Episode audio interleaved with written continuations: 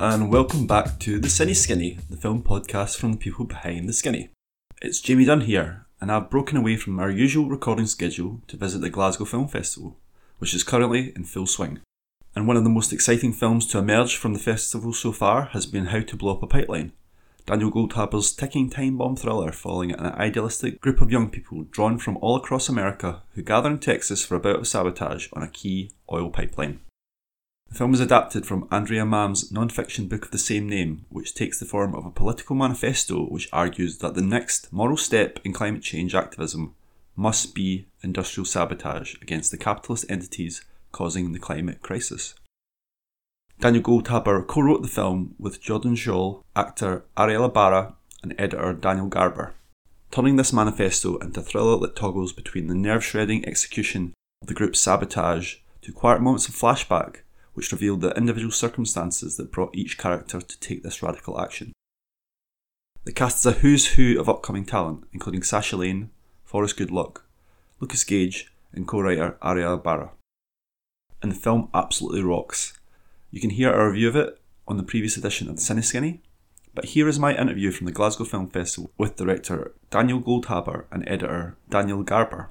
And I begin by asking Goldhaber how he approached adapting Andreas Malm's radical political ideas and turning them into a nail biting political thriller. So, I, I, guess a good place to start would be the book. So, How to Blow Up a Pipeline is based on Andreas Malm's political manifesto, the same name. I can't think of many films that use a manifesto as its starting point. Um, I'm just wondering what was the inspiration to turn those kind of radical ideas into a, a kind of thriller? Yeah, I mean, it was really, I think, a collective effort. Um, you know, Jordan Sjol, who's one of the writers and producers of the film, uh, is an academic. Um, he actually he's finishing up his dissertation at uh, at Duke right now, and he had always kind of, you know, wanted uh, to adapt an academic text into a film. I think you know, kind of half jokingly, half half you know not. And he had recommended the book to me and Ariela for another project that we were kind of talking about. And I, I started reading it and kind of immediately had this image of some kids in the desert struggling with a bomb, and kind of it was just one of those like lightning bolt moments where you're like, what if we took this and adapted it into a narrative feature and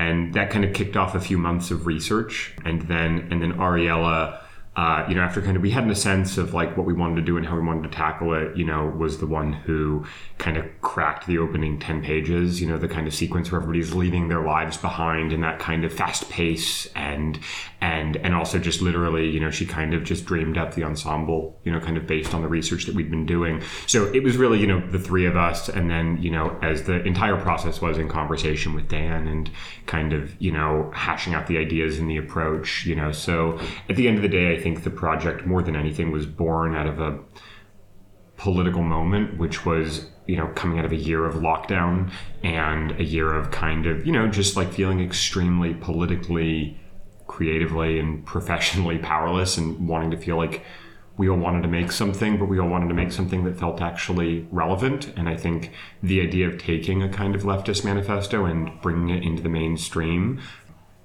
felt like it was a very appropriate moment to do that I think if I was going to use one word to describe the film, it would be urgent. You know, everything about it has this urgent quality, and I guess this sounds like that's the quality you wanted to communicate, like through the editing, through the pacing. Um, can you talk about creating that urgency in the film? Yeah, I mean, the editing was certainly a big a big part of the process of, of creating this sense of urgency. But I do think that this is a place where everything that's happening behind the scenes really affects the way that something comes across on screen. I mean, it felt like it felt like pulling off a heist to actually make the film. It was incredibly quick from conception to delivery. I mean, uh, I think Danny first talked to me about it about 18 months before before we premiered the film, and it's amazing that they managed to finance it so quickly and put the entire cast together. And then the edit, while not super compressed was also you know it was it was a diligent fast pace that we were working at and i think that a lot of this sense of the sense of urgency that we feel around climate change and around taking some kind of meaningful action really translated into the this the sense of pacing and rhythm that the editing communicates. Dan and I went to college together. We, we studied film together, and we studied with a, an extraordinary French filmmaker named Philippe Grandrieux, um, who who's not super well known um, outside of France, but he's he's kind of an avant-garde French filmmaker, and he he kind of had a lot of these like Yoda esque aphorisms that, that he had kind of built around film and filmmaking and the process. And, and one of the big ones that you know whenever we were really feeling stressed about our thesis films that he would come back to is that if a film is to be transformative for its audience it has to be equally as transformative for the filmmakers. And that the way that the film is transformative is reflected in the transformation of the process. And so i think that that's something that for dan and i has been a key to you know just the way that we think about making work and was absolutely a cornerstone of this.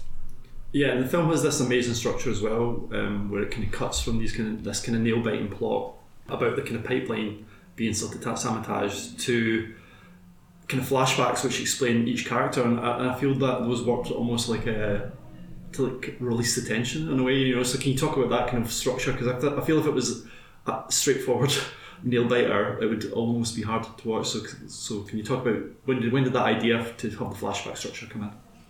That happened relatively early in the writing and development process. You know, we had originally, I think, thought of only doing one flashback, and as you're kind of identifying, you know, having it just kind of be more set in the real time.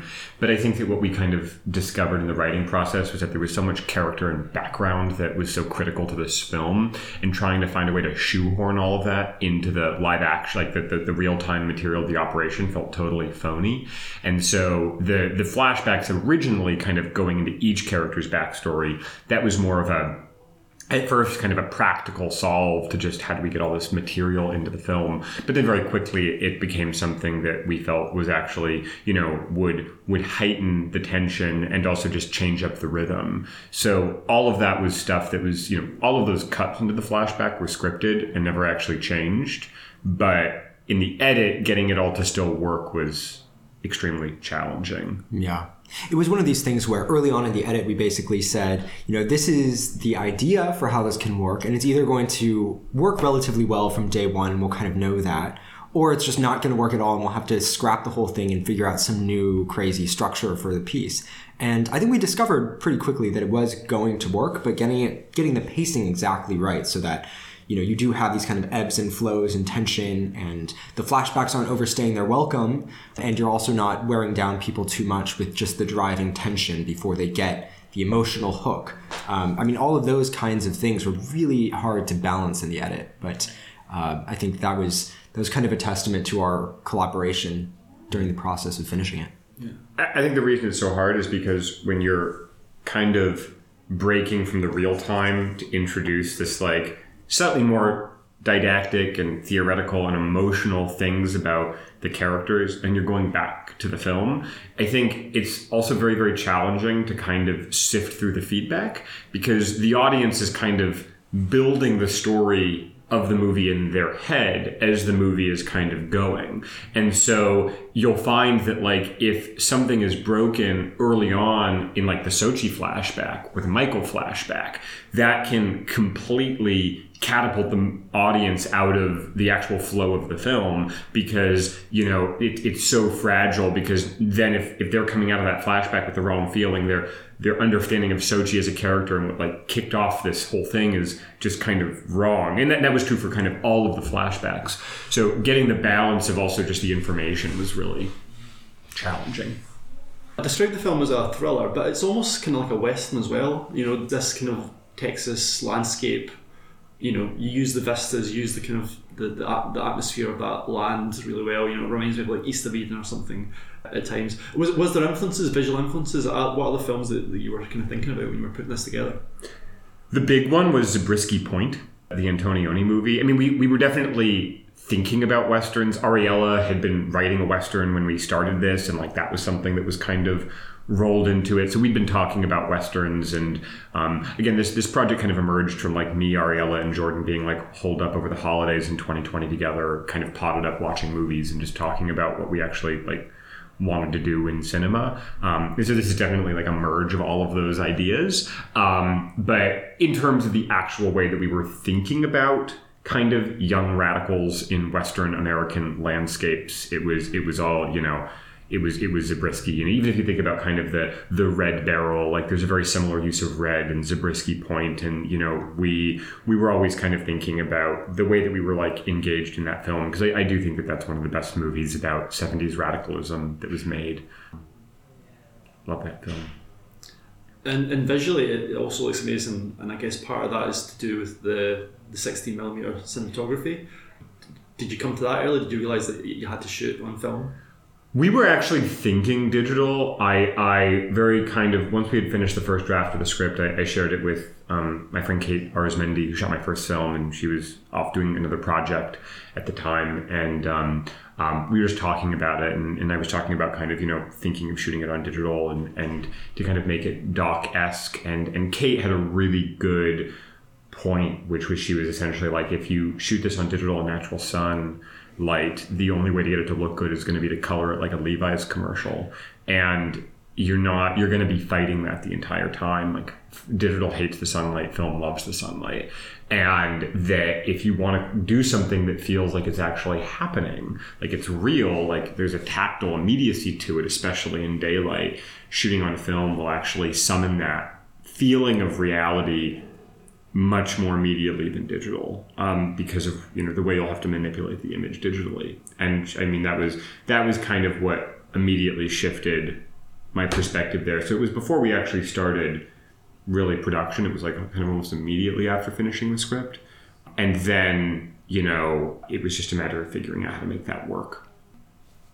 I, I just love the cast you brought together. Um, you know, it's like an amazing bunch of actors who are just about to, I think, go into the stratosphere. Basically, um, can you talk about putting that cast together? Like, um, did you have actors in mind? We did, and I mean, I, I, I really want to credit like Ariela too. Like she she she you know is a, is in the film and a writer and, and a producer, but she has an extraordinarily keen eye and understanding for for for casting among many other things. But she she was um uh we definitely had some of these people in mind writing the script. Um, and and uh, you know especially like I think Sasha and Forrest were two people for for Michael and Theo that we had kind of always thought, oh, what if we could get them? Um, but I think that um, we were also because of how quickly the movie came together, we were also like trying to like talk to actors even while we were writing and, and just kind of seed the movie with them. So we met with most of the cast in the writing process. And then we're lucky enough to find the, the rest of the people shortly after finishing the script.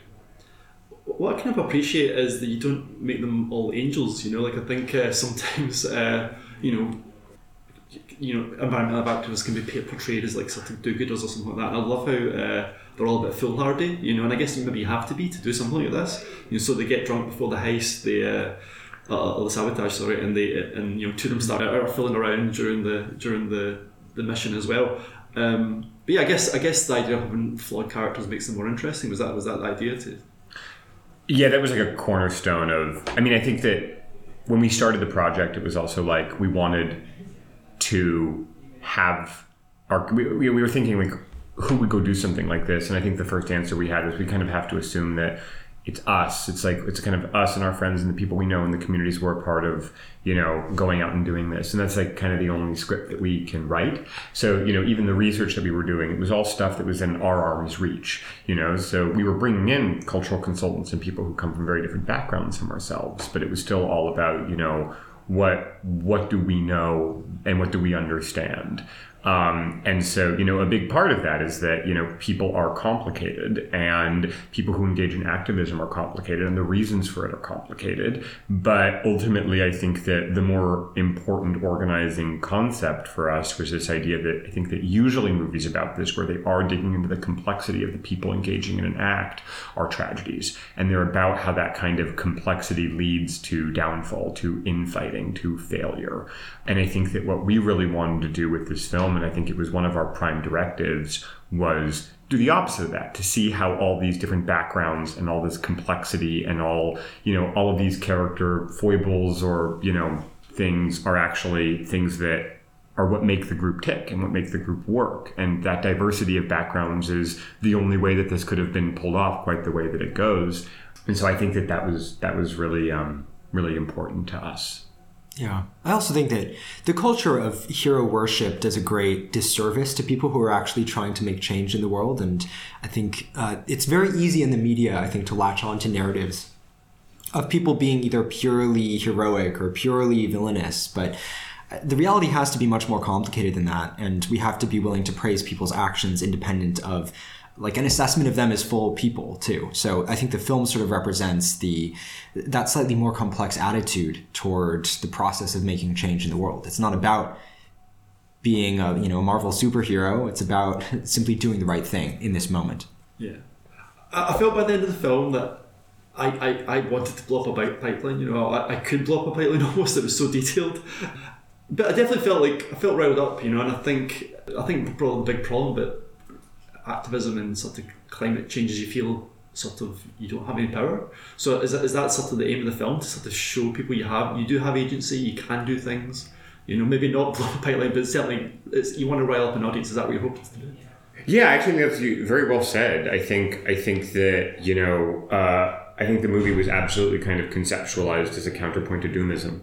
And I think that's also, for me, that's the way I felt reading the book is I think that you know Andreas does this extraordinary job of not just you know creating a historical basis for action like this, but also identifying a justifiable target. You know this this thing of you know I think that one of the reasons we feel so powerless is it's like there is no one government or business or person um, or even system that you can attack because we all participate in in you know climate disruption to some greater and lesser degrees. And I think that, you know, what he does is he creates this historical basis for, you know, sabotage, property destruction, and then says, well, what do we actually go after? What's a target? Well, it's the infrastructure. It's the machines that are killing us. And I think that what comes out of that is, a, again, a sense of agency. And that's really, I think, empowering. And I think, as you're saying, it's not empowering just to, I think it's really just important to have hope and it's important for me that like even in the face of all of the inaction even in the face of you know increasing extreme weather events and deaths and all of that um, if you do look at the historical record by that standard we haven't even really started to fight. And that i think it's in that idea that there's a sense of like hope. So a big thank you to daniel goldhaber and daniel garber for speaking to us if you missed How to Blow Up a Pipeline at Glasgow Film Festival, don't worry. The film will be released in the UK sometime in the spring via vertical releasing. And for more information on what to see at the Glasgow Film Festival, head to theskinny.co.uk slash film for all our GFF coverage. That's been all from me. Thanks a lot and see you next time. Bye!